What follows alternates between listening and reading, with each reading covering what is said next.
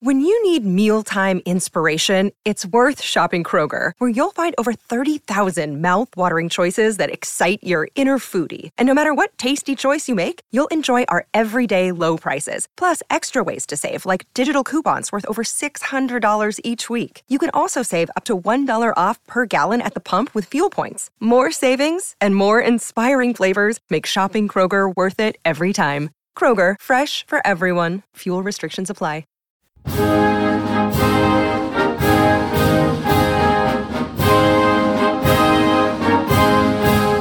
Longtime listeners of this podcast know how George Washington, in his role as the first president of the United States, established many precedents that have carried on from one presidency to the next up to the present day. For this episode, I'm joined by a special guest to examine arguably the most impactful institution in the executive branch that Washington established not by law, but by practice during his presidency. Lindsay Chervinsky is a historian at the White House Historical Association. She received her BA in History and Political Science from the George Washington University, completed her master's and PhD from the University of California, Davis, and was awarded a postdoctoral fellowship at the Center for Presidential History at Southern Methodist University. Her writing has been featured in Law and History Review, the Journal of the Early Republic, Presidential Studies Quarterly, Time, and the Washington Post. She is an expert in the cabinet, presidential history, political culture, and U.S. government institutions. Lindsay's first book, The Cabinet George Washington and the Creation of an American Institution, was just published by the Belknap Press of Harvard University Press and is a fascinating read. Lindsay and I had a great conversation that brought back to mind and expanded upon various points that we covered in our journey through the Washington presidency. Without further ado, let's turn to my discussion with Lindsay. Lindsay, thank you so much for joining us. Before we got started, I actually wanted to share that um, I was uh, in the audience of a panel at SHEAR in 2017 that you participated in, and you were talking about Jefferson's cabinet. And I remember you mentioning at the time that you were working on this book, which became The Cabinet. And so it's a great honor to finally have had a chance to read it and to have an opportunity to talk to you about it. So thank you. Well, thank you so much for having me. Wow, that was a long time ago um, and feels like a million worlds ago. But yes, it is. It well, it, it does a good job of highlighting how long scholarship actually takes. Absolutely, and it's it's an amazing work, and um, I've actually listened to a few other interviews that you were that you participated in in preparation for this, and to hear you know how it evolved from your dissertation into this actual work. And it sounds like you were really intentional in trying to make sure that this was approachable for a, a more general audience. And so i, I know and, and i think you mentioned that you had um, rewritten it three times in the process. So yeah. yeah i always say i don't advise doing that if you can help it. But like you said i had a really clear vision of what i wanted it to be. And i really wanted i felt like i owed the story of the cabinet because it really hadn't been told. I owed it to myself and to the story to get it out there to as many people as possible. And so I felt like the writing really needed to tell a story and to be a narrative. And that just took me a little while to figure out how to do because it was my first time doing it.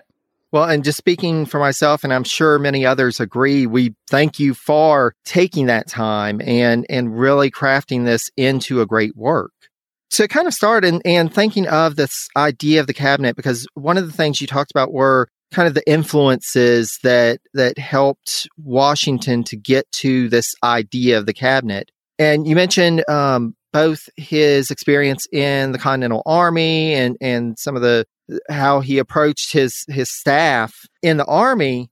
But um, you also brought up the idea of the British cabinet. And so I was wondering if you m- would mind speaking to how that British cabinet format influenced the creation of the American cabinet, both in using it as a model of what the cabinet should be and what it cautioned Washington and his successors against. Yeah, so I sort of think of the British cabinet as almost like an anti origin. So the British cabinet evolved from the Privy Council, and the Privy, Privy Council was um, basically too big to be an efficient advisory body for the king. And so he started pulling off some of his favorite advisors into this other group, which eventually became known as the cabinet. And that was really what the Americans, um, what, what their concept of a cabinet was going into the revolution. And this was a body they really viewed with suspicion because they tended to meet privately. There was very little record of what was happening, of who was saying what, of who was, you know, kind of in charge, of who was taking responsibility. And they really blamed that group for instigating a lot of the conflict that led to the revolution. And so that was something that they were deeply suspicious of. And when the Constitutional Convention occurred and the delegates were trying to craft a new government, they were very intentional about trying to um, make sure there wasn't a body like that that was built into the system. So they did not want um, a private advisory body that would be a cabal or like filled with the president's cronies and have a lot of corruption. They wanted there to be transparency and responsibility at the highest levels of government. And so they rejected proposals for councils that actually looked almost identical to the one that actually evolved um, once Washington was in office. And Washington and the secretaries were very aware of these expectations. Washington was, of course, the president of the Constitutional Convention. He was there every day. He attended every session. He drank tea and socialized and went to the theater and listened to music and had dinner with the delegates every day after the sessions. So he had a very clear sense of what was expected of them. And so one of my like greatest frustrations with the evidence is that they never actually wrote down that they were trying to avoid comparisons to the British cabinet. I wish that they had. but it, you can kind of tell through their actions that they're trying to avoid comparisons by demonstrating their virtue, by demonstrating their republicanism. And this is little r republicanism by trying to demonstrate their responsibility in office and that the president is in charge and they're not trying to steal extra authority. All these little things that they're really trying to cultivate an image. And so, in, in that way, you can kind of tell by reading their actions and the way that they dress and the way that they talk that they were always had in the back of their minds this idea of the British cabinet that they wanted to avoid. And I like that. Um, and thank you for bringing up the uh, Constitutional Convention and kind of the the various ideas that they had, but then ultimately rejected about the cabinet system. And that kind of gets to one of the points that you made in the book. Even after the Constitutional Convention and and the government under the Constitution starts, Washington actually experimented with various types of advisory bodies other than what we now know of as the cabinet model. Would you mind taking a moment to talk about those alternatives that he tried, but that he ultimately rejected?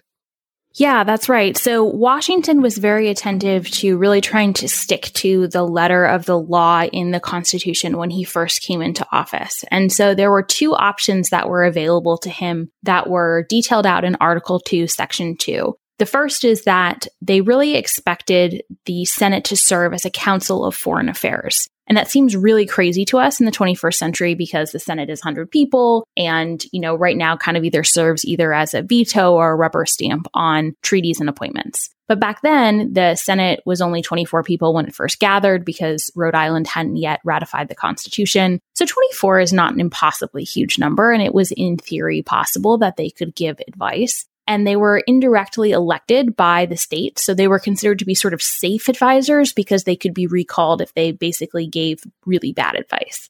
So Washington initially did try and meet with the Senate for advice on a treaty and a foreign policy issue, and it went very badly. And the Senate wanted to refer the issue to a committee, just like a legislative body usually would. And Washington was really frustrated because he felt like that was not how diplomacy worked. He needed immediate answers and immediate guidance. So after that one visit, he never went back. So that was sort of a, rough start to the Constitution and to the Senate and the president's relationship. The other option was written correspondence that the president could exchange with the department secretaries about issues pertaining to matters in their department. And Washington initially really did this with the secretaries. He would ask them for advice or, you know, exchange letters about something that came across their desk. But written correspondence, especially back then, took a really long time because you were dealing with parchment and quill and it had to dry and then you had to have it delivered and then you had to wait for the response. And it, these were really complex issues that they were dealing with. So that process of constantly writing back and forth with follow up questions or more details just really wasn't um, efficient enough. And so Washington started leaning towards individual consultations. He also explored a couple of different options based on some other models that they were probably familiar with, based either on Great Britain or sort of just their general understanding of history. So the first was sort of like an unofficial prime minister situation. James Madison was very close to George Washington. He had helped him with a number of issues as they were leading into the presidency. He had been instrumental in getting Washington to attend the Constitutional Convention. And so when he was in the House of Representatives, he sort of served as this unofficial prime minister, helping Washington with his first address to Congress, helping Congress write the response, helping Washington write the response to Congress's response and making sure that if an issue came before Congress, that Washington's sort of ideas were subtly included under the table. And so that worked for the first year or so, but then Madison started to split with the administration on some financial issues, especially legislation that Hamilton had brought forth. And as their relationship started to sour a little bit, Washington no longer really turned to Madison for advice as frequently. And then the last option was actually the Supreme Court. And John Jay was the Chief Justice of the Supreme Court, and he and Washington were very close. And Washington frequently asked him for advice on foreign policy or legal issues, or even like social etiquette questions about how the president should comport himself. And Jay was more than happy to provide that sort of advice. But in 1793, when there was a real question of neutrality and how the United States should go about enforcing neutrality, which is a legal question, Washington asked the Supreme Court for their sort of collective guidance. And the justices basically turned down that request and they said it would be inappropriate until they were reviewing a piece of legislation. So that was the last option that Washington sort of considered and was rejected by the Supreme Court. And that actually brings up one of the individuals that I really wanted to talk to you about because one of the points that you make in your book is that there are, you know, it seems like when folks write of Washington's cabinet and Washington's administration, there tends to be so much focus on Hamilton and Jefferson, but you also have these other figures that modern day students of history may not be quite as familiar with, but that were key members either officially or unofficially of the, the cabinet. And so you had mentioned uh, John Jay. Could you speak a little more to kind of his role in Washington's presidency? Yeah. So John Jay was um, had served as the Secretary of Foreign Affairs for the Confederation Congress, and there's some debate about whether or not Washington asked him to stay on in that position because Washington really respected his advice and respected his expertise. But um, whether it was sort of Jay's preference or an unspoken preference, Jay ended up being appointed the Chief Justice of the Supreme Court but they got along well. They sort of thought about things the same way. They both had respect for each other's sort of very intense moral compass. And so from the very beginning, Washington was asking Jay for advice, especially because Thomas Jefferson, who ended up being the Secretary of State, didn't actually take office until early in 1790. So Washington had about three quarters of a year in office where he really leaned on Jay to continue to provide guidance in that area as well as things like, you know, how he should interact with citizens on the street and whether or not he could host parties or, or attend gatherings or go to the theater, things like that, where he just kind of wanted people's opinions that he respected. And so Jay continued to provide sort of this unofficial guidance throughout Washington's presidency, including to the other secretaries and the members of the cabinet when they would, you know, have a question. Sometimes they would take it to Jay either before they talked to Washington or they would talk to Washington and then they would take it to Jay to see what he had to say and get his perspective. And another individual that you mentioned that Washington had a long-standing relationship, you know, even even prior to his becoming president, and that played a critical role in his presidency was Henry Knox. Would you mind speaking a little to him? Um, I know uh, in the example that you were talking about when um, Washington tried to consult with the Senate uh, in person, Knox was the one that was kind of by his side for that painful experience for the president. yeah.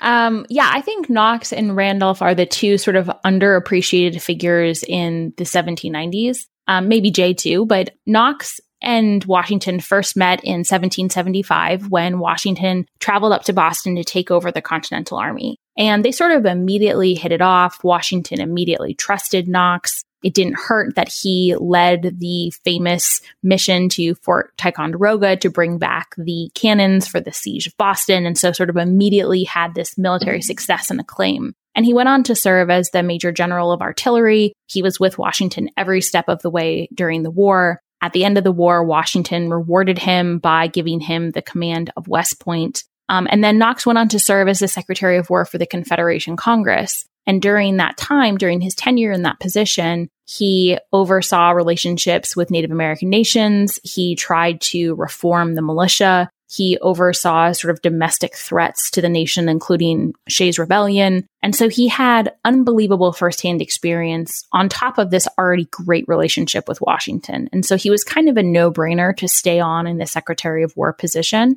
And especially in the early years of the administration was absolutely essential because Washington was very preoccupied with trying to get relationships with Native Americans on a peaceful footing. And so that fell under the purview of the Secretary of War. So Knox and Washington were working hand in hand.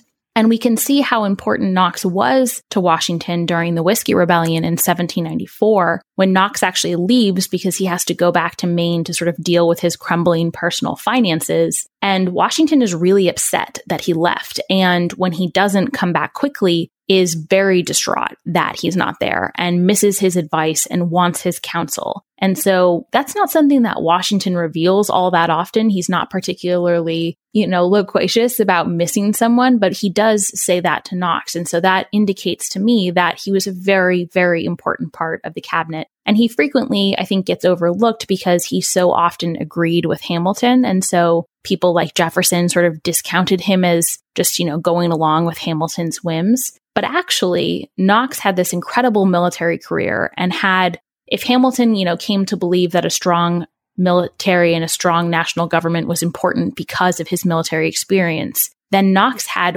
way more reason to believe those things as well. And so he really came to his opinions through his own life experiences. Absolutely. And when I was working on the Washington series for the podcast, you know, Knox was definitely one of those figures that, you know, you read in so many sources. It, it is basically the the Hamilton or, or the um, Jefferson narrative that he was just kind of Hamilton's lackey. But whenever you start digging in a little more, you see, no, he really did have his own opinions. And like you said, he came to him of his own volition. It wasn't just because Hamilton said so. Yeah, absolutely. Well, and also, I think one thing, I mean, it's really hard to quantify this because this is sort of speculation on my part, but Knox was a very warm person by all accounts. And some of the people that Washington surrounded himself, like Hamilton and Jefferson, weren't particularly warm towards Washington. It was much more of like a business relationship. And so I think that that personal friendship, that warmth was probably really essential. Absolutely. And I think one of the things that you really speak to is how that the various roles that the cabinet played, you know, not just in terms of managing the departments, but in making policy, but then also in the social aspect of, of surrounding people and, and thinking of the cabinet as kind of a, a form of family. Yeah, absolutely. They were, I mean, Washington referred to them as his official family, and they certainly were. They provided support. They were there during social events. He invited them to the theater and to go out riding with him and to go to see gardens. And so he wanted them around and he selected them for a reason. The Battle of Waterloo was one of the most famous turning points in world history. But what happened next? My name's David Montgomery, and I'm the host of The Siecle, a history podcast that tackles exactly that. Join me as I cover France's overlooked century in between Napoleon and World War I. The Siecle, spelled S I E C L E, is part of the Evergreen Podcast Network and can be found wherever you get podcasts. Well, and I think one point that you get to about another role that the cabinet played was in this gauging of public opinion. You mention in the book the methods that politicians in the early republic used to gauge public opinion. And you said that, quote, Washington experienced a more complicated relationship with public opinion than many other public officials. So I was wondering if you would mind talking about some of the methods that Washington and his cabinet members and other politicians of the time used to get a sense of public opinion and what made these methods effective for the Washington presidency and in the early republic in general? Yeah, absolutely. So public opinion was pretty hard to gauge back then because we didn't have polling and there wasn't, you know, cable news and and there wasn't online options and there certainly wasn't Twitter. But there were a couple of different methods that uh, politicians or people sort of in the public eye could use. So the first was their own personal networks through which they would send letters and exchange correspondence and other sort of newspaper clippings. And letter writing back then was not always as secret as we would think of private correspondence today often you would, if you had your friend's blessing, you would take their letter and you would show it to other people. You would allow other people to read it. Maybe they would write like a note on the outside of it and then forward it along. And so these networks were really intended to channel information both down to sort of your local communities, but then also from your local communities back to the seat of government. Um, and they were very intentional. And so all of the first members of the cabinet, including Washington, kind of cultivated their own networks through their uh, official communications and their official connections, but then also through their family and friends. So that was probably the most important way. But then there were also a series of publications which had sort of varying degrees of seriousness. And one of the first people I think to write about this super effectively was Joanne Freeman. And she showed how there were these different types of publications, starting with like the least serious to sort of just the anonymous piece in a local newspaper. And people understood that if you didn't put your name to it, it wasn't really all that important. And maybe if you did a broadside with your name on it, but it's sort of like, you know, a big piece of paper that was tacked to a tree, maybe that was a little bit more important, but it was intended to be sort of a quick transitory message and it wasn't going to last a whole that all that long. A more serious publication like a bound pamphlet was was definitely taken seriously but was expected to only reach sort of the elite or the rich, the people that could actually pay for that sort of pamphlet. And then the most broadly accessible and the most serious was a signed letter in the newspaper. So if you put your name to it and you staked your reputation on it, it was a very serious uh, message indeed. And so these are basically different ways that elites could communicate with the public, but then also receive communications back by looking at what was being said and what sort of op eds were being written and what sort of messages were being conveyed in these various types of publications. And newspapers at the time in the 1790s, they were really proliferating. And so not only were there more of them, but they were being printed more frequently. And they would often take messages from newspapers in other locations and reprint them. And so in that way, we can track news from, you know, like South Carolina all the way up to Boston to see how fast it was expanding and, you know, what sort of messages were, were traveling and at what rate.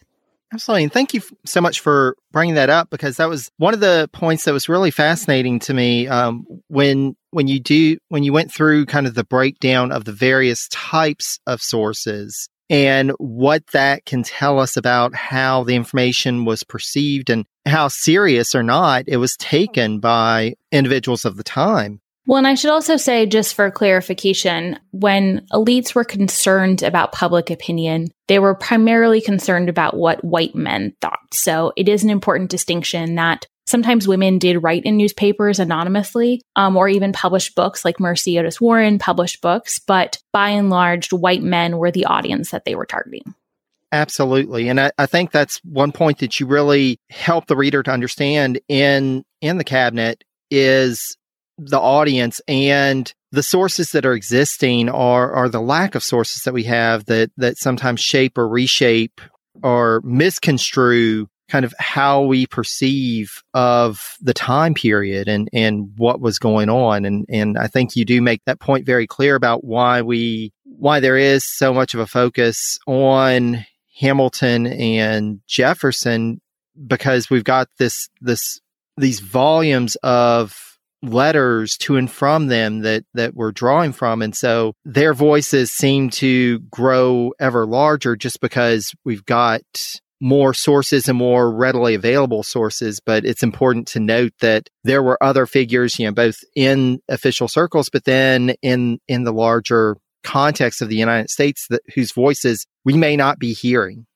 Yeah absolutely. I think that you know one of the great gifts about their very copious documents and you know letters that they preserved is that we can actually get at a lot of different topics through their letters. So i mean you know of course like incredible scholars like annette gordon reed have brought to life the hemings family through the jefferson letters. And so that is a great opportunity that is, you know, when people don't necessarily leave a written record themselves because either they were illiterate or, you know, history did not prioritize what they were saying, we can still sometimes get at their lives through people like Jefferson and Hamilton. But then we also risk allowing them to dictate, you know, what history remembers. So as you noted, Knox tends to get a bad rap because of how Jefferson described him. And in some ways, I think that that's true for Randolph as well. And it's because, you know, Jefferson kind of had the last word on the subject.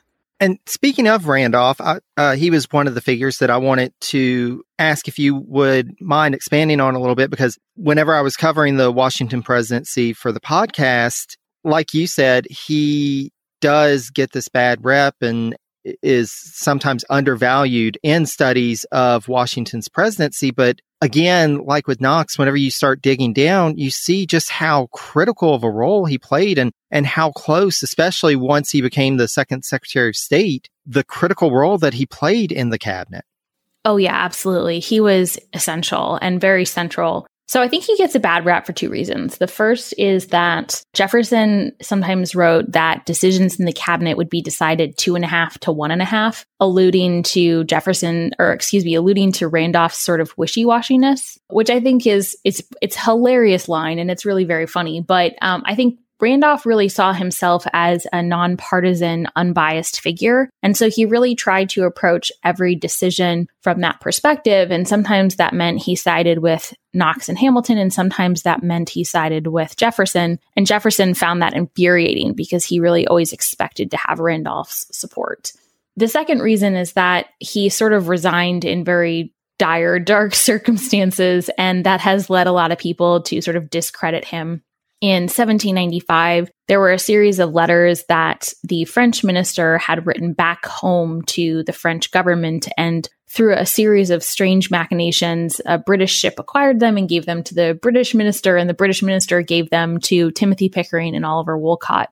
And I think that they were sort of driven by partisan impulses because Randolph was a little bit more Republican leaning and had such significant sway with Washington in a way that they did not. I think they were sort of out to get him. And so they translated these letters in very dubious French and basically concluded that he had offered to sell state, state secrets to the French for a bribe.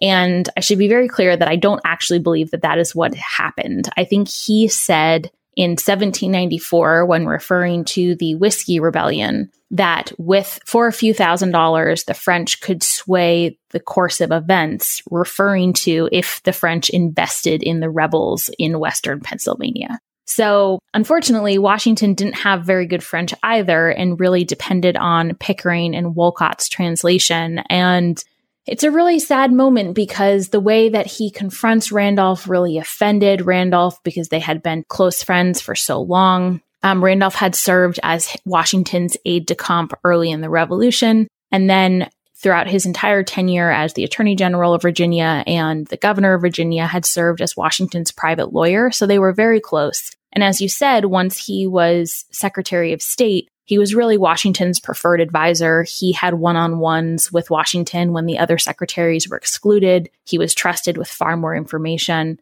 And he had a really brilliant legal mind. So the other secretaries also consulted him, especially on legal issues. Um, so he felt very um, hurt when Washington kind of kept these allegations from him and then confronted him in front of the other secretaries, didn't really treat him with honor. And so it was just a very sad end to the relationship. And I think it's one of those moments where, from a presidential perspective, you kind of understand why Washington acted the way he did to protect his administration from any hint of scandal. But at the same time, from a personal perspective, he kind of seems like a jerk. And I think that's important to, to show. And so Randolph ends up resigning and going back to Virginia, and he serves as an attorney for the rest of his life, but he's kind of, as a result, forgotten in the history books. And I really appreciated that uh, when you were writing about his resignation, one of the things that that you noted was that this should be understood within the context of the 1790s honor culture. And you know, that was one thing that, that really struck me as I was going through the Washington presidency is this idea of, of honor and place and the importance of, of maintaining a good name. And I, I think that is very important to keep in mind as to want to understanding why Randolph reacted like he did. Yeah, absolutely. I mean, it's hard to overemphasize how important a man's reputation was at the time. It was his political and social currency. It was the thing that would permit you to have business deals and credit and um, transactions. It allowed you entry into higher social circles. And so without that reputation, you really had nothing. And Randolph while he came from a wealthy family, he actually wasn't that wealthy himself. And so he really worried about any, you know, hint of scandal on his reputation, what that might mean. And so he ended up kind of ash- acting a little bit rashly and publishing his correspondence with Washington in a way to try and defend against, you know, rumors and insinuations. And there was nothing that would break a bond with Washington faster than publishing correspondence. Absolutely. And and it's interesting because that that becomes kind of a, a, a theme that runs through various points of the Washington presidency. For example, during your examination of the Genet affair, uh, you mentioned how Hamilton had urged Washington to put Genet's correspondence before Congress as it would damage Jefferson and his supporters politically. And then you've got this instance of you know, yet again, the revelation of diplomatic correspondence that's used kind of for political gain against Randolph. And I was thinking, you know, as I was reading this, the XYZ affair, you know, later on in the Adams presidency came to mind. Mm-hmm. And I was wondering if you you might speak to what this might tell us about the political power of diplomatic correspondence in the early republic.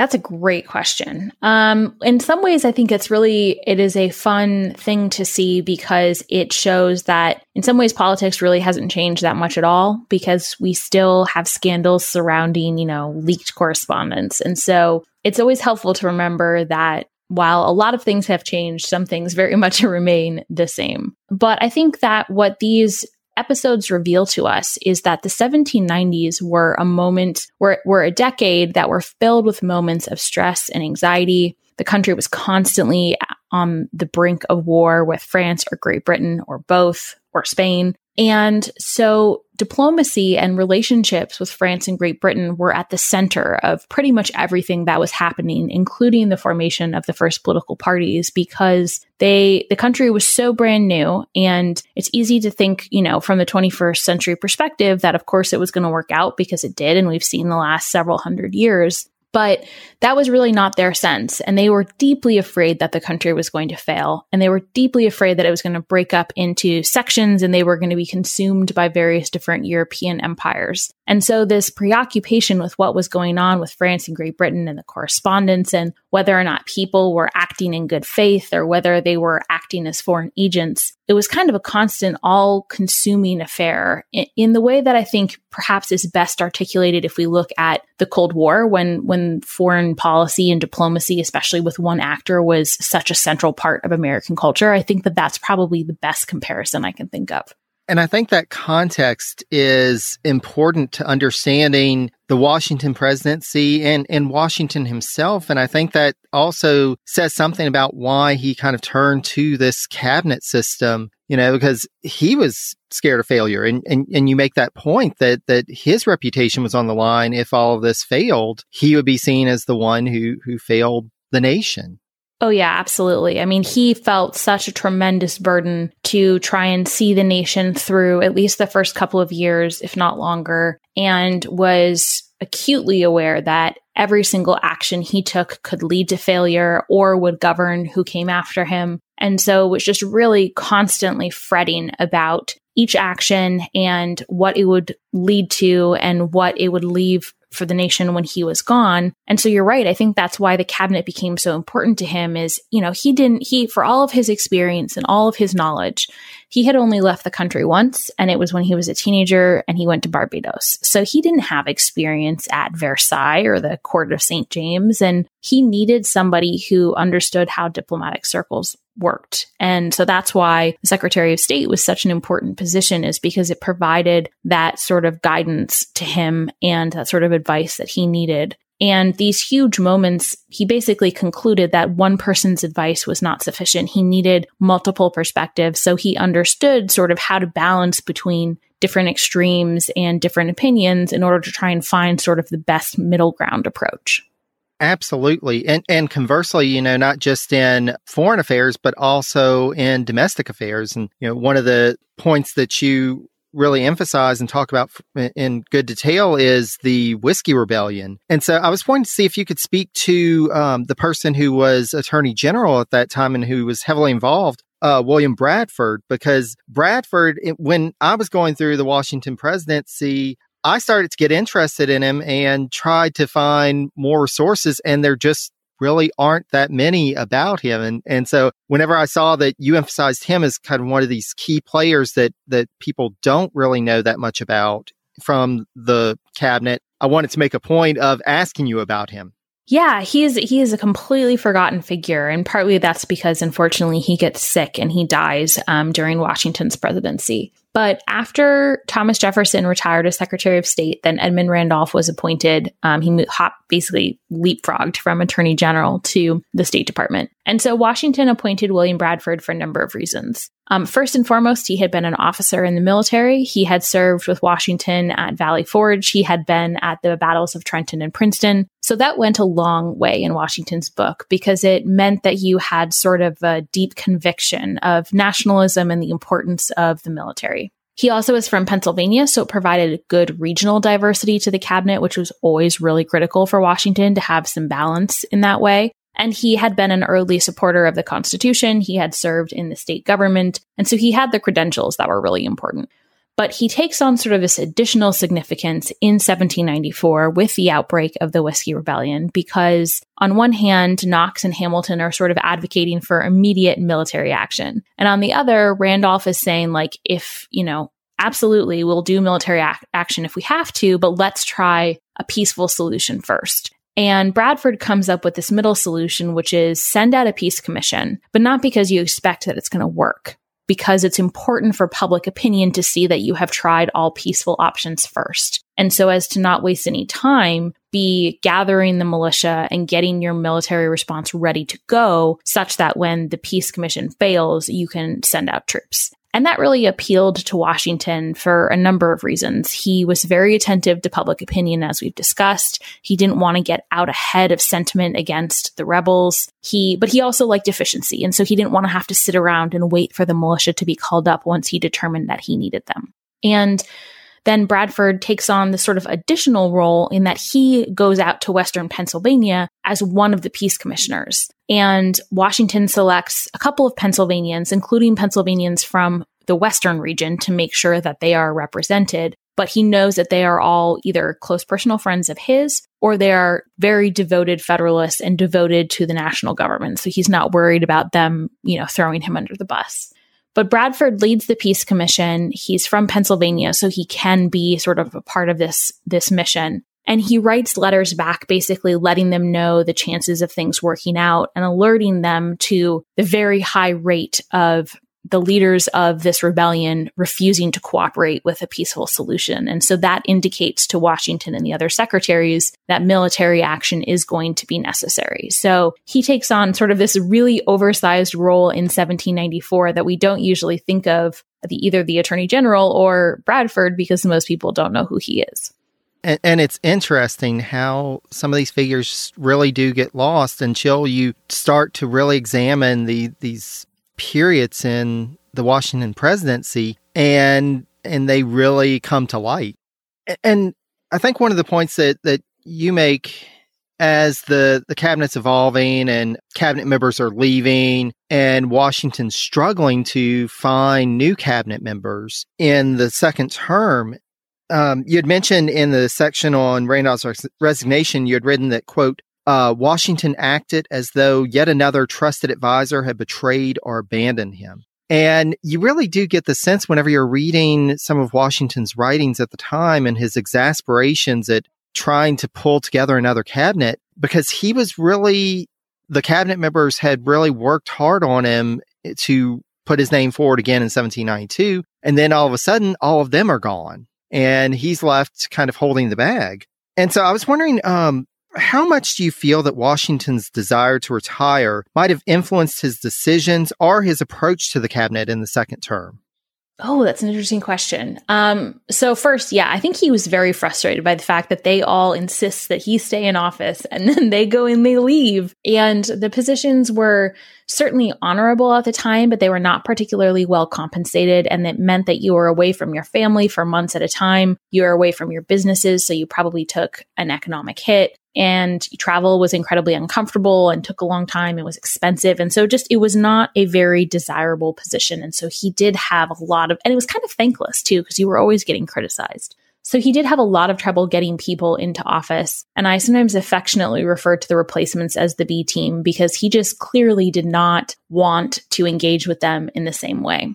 And I, I actually had two episodes the the first one was talking about the original cabinet, and I called the episode "The Dream Team," and then talking about the the difficulties. That was the not so dream team. exactly, exactly, and we can see how much he doesn't trust them in 1795 when the Jay Treaty is received from when he receives the Jay Treaty from London and he shares it with Randolph and they keep it a secret for like three months and they don't share it with the other secretaries. And that would have never happened when Hamilton and Jefferson were in office. There's just no way. And so you can see that he super trusts Randolph and he super doesn't trust the other guys. So, I mean, I think partly it was that he trusted his own decision making more. Partly he trusted his ability to sort of process issues. And they had already kind of gone through precedent setting for a lot of the day to day activities of governing he did still convene cabinet meetings when there was a really big moment. So when he decides to use or, or, to assert executive privilege for the first time, Washington convened a cabinet meeting. But I do think probably part of it was at least that he was tired and he wanted to go home and maybe the there was, you know, less of an interest in sitting through cabinet meetings, but also by the last couple of years, um, especially once Randolph resigns, the cabinet is much more uniform in its partisan ideology. And so he doesn't have the same benefit of hearing Jefferson and Hamilton sort of bicker over issues because they pretty much all agree at this point. And so I think for a lot of reasons, he just felt like it wasn't as helpful or as useful or, you know, whatever reason it was, because he didn't write it down. So we're kind of speculating based on the evidence available. He just didn't really want as much to do with it. Absolutely. And one of the things that I was wondering, um, because you mentioned that the group of advisors started to be referred to in some of the correspondence as the cabinet around like 1793, 1794. And so I was wondering if that may have played a role that there was kind of starting to have this linkage to the the British cabinet system, and maybe it was seen as as being something that wasn't as as desirable to to be in place, and and also around that time you you start to have more of the you, you know you've got Benjamin Franklin Bache and mm-hmm. and in print media more attacks against Washington and this increase in factionalism. And I was wondering if that may may have played a role in in his difficulties in finding new cabinet members. Well, I think it definitely. Um, so the the usage of the word cabinet, Madison is using it as early as 1792, and um, it's you know sort of all over the press in 1793. And certainly the heightened partisan tensions contributed to Washington's desire to leave office and perhaps to people's desire to avoid those sorts of offices. I absolutely think that's true. What's really interesting is that Washington refuses to use the word cabinet in his own writing until he retired. And he very clearly knew that that's what other people were calling it because the second he retired, he referred to John, John Adams' cabinet as John Adams' cabinet. But he never refers to his own in that way. And so I don't know if that's a desire to try and you know, stay away from the conflict, to stay away from any sort of British comparison. But certainly that, that partisan tension 100% contributed to him wanting to leave office. There I don't I didn't find any evidence that that's why people s- turned him down, but my guess is that probably was in the back of their mind. Absolutely, and especially thinking of it again in that that context of the 1790s honor culture. You know, you yeah. you you didn't want to have this bad association, and and especially at this time where it, it wasn't seen as as becoming to really seek office. Yeah, absolutely. So you were not supposed to want to be in office. You were not supposed to campaign for office. You were not supposed to seek it out. Other people were supposed to press you to accept it or sort of, you know, push for your candidacy. So the people who did want to be in the cabinet couldn't really say it, at least not outright. Um, and, you know, Washington was trying to select from the sort of cream of the crop if he could, but a lot of those people turned him down. And, you know, like for example, he asked John Marshall to be in his cabinet many times, and he said no because Washington was asking him to be the attorney general. And it wasn't until the very end of Adams' administration when he asked Marshall to be the secretary of state. Um, and then, of course, he's appointed to the Supreme Court that he says yes. So it also had something to do with what position you were willing to put people in because they did have different ranks and different sort of honor that was associated with them. And I really appreciate how um, you know, towards the end, you you briefly touched on that John Adams and Thomas Jefferson, his immediate successors, kind of by and large kept the cabinet in kind of that Washington context. They they followed through with some of that precedent. They didn't really experiment like Washington did with with different advisory models. And I was wanting to see if, if you could speak to that a little bit and, and why you think that they kind of followed Washington's example. Yeah, this is such a such an important point because if they had done something else, um, then Washington would have just been sort of remembered as a one-off. But it's the repetition because the cabinet isn't in the Constitution and isn't written into legislation. It's the repetition through custom that makes it actually an institution over time. Um, and so that their adoption of the cabinet is really essential. Now, Adams is a little bit easier to un- understand because he had an absolutely impossible task of following Washington. Um, no one was going to be able to do that well because it's impossible to follow the you know most famous man in the world and and do a good job. And Adams also presented very differently than Washington did, so I think he was doubly sort of screwed in that way. And so he was trying to provide as much stability and as much continuity as he could because the country had never experienced a peaceful power transition. And keep in mind, they're primarily used to monarchies, which is the only time you have a transition is when someone dies. And sometimes that transition is accompanied by civil war or murder or intrigue or, you know, anything you can imagine. And so this was a very stressful moment for the country. And so Adams really wanted to provide stability. So he kept the cabinet. He even kept Washington's secretaries thinking that they would be loyal to him and the office of the presidency, which turned out to be a grave miscalculation because they were actually quite loyal to Hamilton and sought to undermine his reelection campaign and um, his foreign policy agenda. So that didn't work out so well for him. But he actually set a critical precedent by firing a secretary. He fired Timothy Pickering, which confirmed that the secretaries work for the president and the president has the right to remove them then Jefferson is really fascinating because he touts his election as the revolution of 1800. And yet, one of the first things he does in office once his secretaries are in their positions is he writes this letter saying that we're going to follow Washington's model, his first term model for the cabinet. And we'll deal with most of our stuff in individual meetings and correspondence. But then if there are big issues, we'll meet together and discuss in this way. Um, and I actually have an article on Jefferson's cabinet that's going to come out in the Journal of the Early Republic at some point. It's been, it's sort of, you know, in line waiting. Um, and, and Adams and Jefferson are actually going to be the subject of my next book because they present such an interesting comparison of one of the worst cabinets in US history and one of the best cabinets in US history. And so I think that that comparison will reveal a lot about how presidents deal with power and ego and ambition at the highest levels of office. And that was certainly something they struggled with. Washington did too, but he was on such a sort of different plane than everyone else that he, I think, had a little bit of an easier time than some of the people that followed him.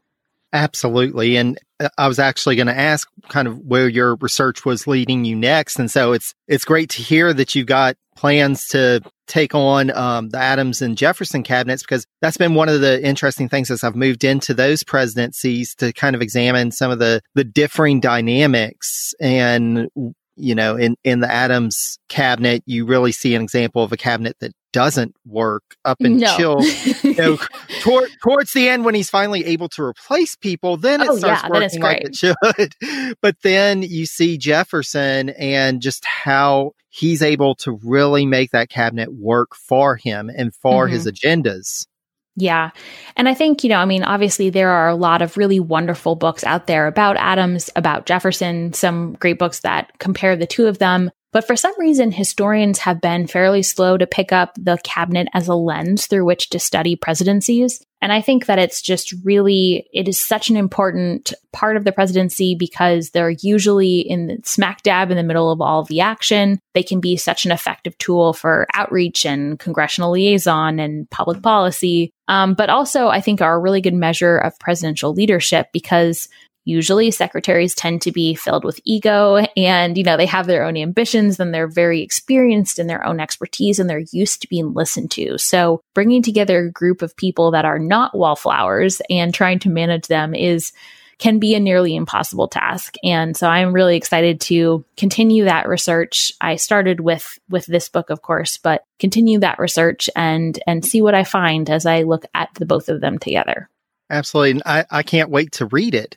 Oh, um, I'll be I'll, I'll, be honest. I wish that your book would have come out a few years before whenever I was working on the Washington presidency, but I'm so glad it's out there now because like you said, they're just really until now there wasn't a book that examined kind of the cabinet in and and what it could tell us about the the presidency and and especially like with Washington, the cabinet played such key roles in mm-hmm. various points. Um, just the fact that it's it's taken until now to really get a focus on that. Kudos to you for figuring well, out that you. there was that gap. it was I got very lucky. I mean, and again, there is amazing literature on Hamilton and Washington and Jefferson and their relationships and all that jazz, but um, I got very lucky. I went looking for a book on the cabinet to understand it better, and I couldn't find one. And then spent the next several years hoping that no one would beat me to it. And um, once I was done with the dissertation, I was pretty convinced that no other historian would do it because I think that I had pretty much established that that was sort of my topic. But I was also kind of concerned that someone who operates in a little bit more of like the journalist um, realm, like Jon Meacham would scoop me. Um, not that he would like scoop me, but that he would beat me to it. Um, and so I just was crossing my fingers and I was like, oh, please no one get there. And so I was thrilled when I was finally able to get it into readers' hands.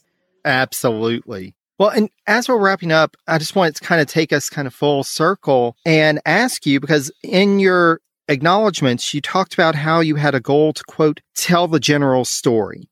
Mm. So, what would you say are the key takeaways that we can glean about Washington the individual by studying him through the context and the lens of the cabinet? And how has this process of telling his story changed your understanding of Washington?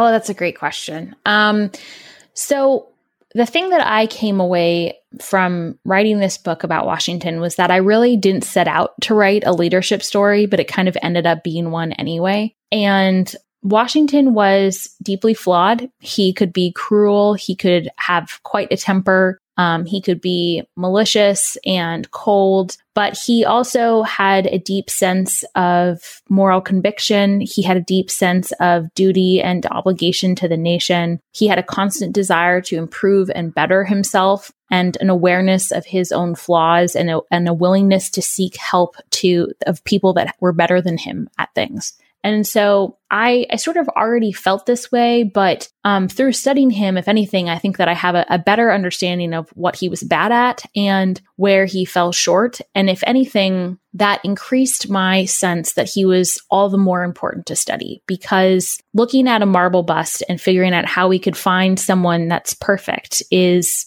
impossible and I think leads to a lot of despair if we think about that sort of leadership in the contemporary moment. But if we say, you know, this is a, a flawed person and yet he accomplished all of these extraordinary things, what does that tell us about what is actually possible? And I think that is a much more helpful, it's a much more interesting, it's a much more productive use of time. And so I would say that was the, if anything, I came away more convinced that he needed to be understood and studied in a, in a real and sort of wholesome, and I don't mean wholesome like, you know, happy, but wholesome like complete way. And that that was a really important part of our national story.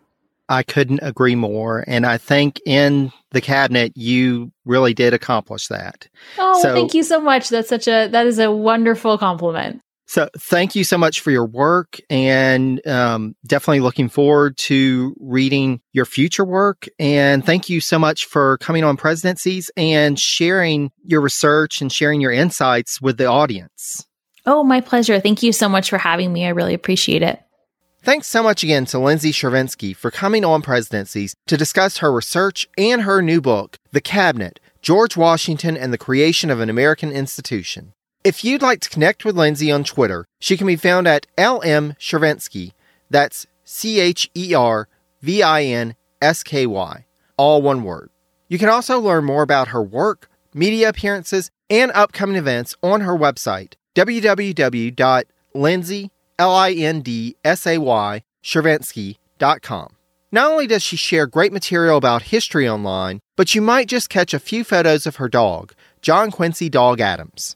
As for this podcast, you can connect with me through social media on Facebook at Presidencies, on Twitter at Presidencies89, and on Instagram at Presidencies Podcast. That's all one word. Past episodes and more information about the podcast, including how you, yes, you, dear listener, can help support the work here at Presidencies can be found on the website at presidencies.blubrry. That's B L U B R Y dot com. Interviews like this and all of the presidential history material provided by Presidencies is supported by listeners like you. And I'd like to do a quick shout out to our newest patrons. Signing up at the Jefferson level of support is Kara, and at the FDR level of support is Michelle. Thanks so much to Michelle and Kara for their commitment to ensuring that this journey through presidential history continues on well into the future. I'd also like to thank all the listeners who recently left reviews on Podchaser as part of their Reviews for Good fundraiser for Meals on Wheels. Thankfully, they were all positive five star reviews, and I thought I'd share a few with you before we wrap up.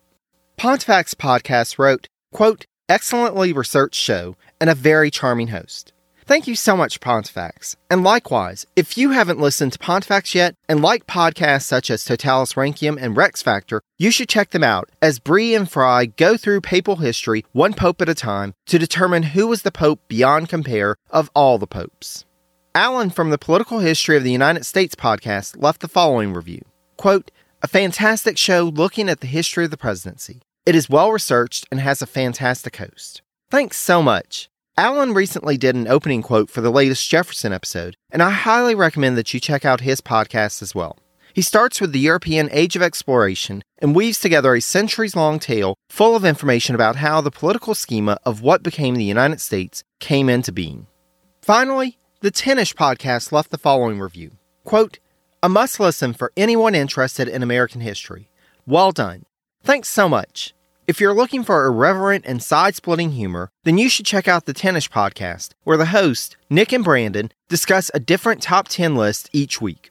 Thanks so much to everyone who has left a rating or review on either Podchaser or Apple Podcast. Even in the 21st century, word of mouth is still the best way to share information. So I appreciate all of you who have told folks about presidencies or shared posts or links to episodes.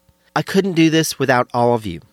If you're in the US and are listening to this on the day it's released, I wanted to do a special Mother's Day shout out to any moms who are listening. Though it's been a decade and a half since I lost my mom, the love that I have for her remains as strong as ever, and her impact can be felt each and every day. Her encouragement of my love of history and my interest in technology led me to this podcast. To all the moms out there, thank you for all that you do. It is not an easy task, and sometimes it may seem thankless. But your time and effort not only has a long term impact on your child, as this project serves as a testament to, it will impact people that you may not ever meet for decades to come. On that note, and until next time, stay safe and healthy, be kind to one another, and take care, dear friends.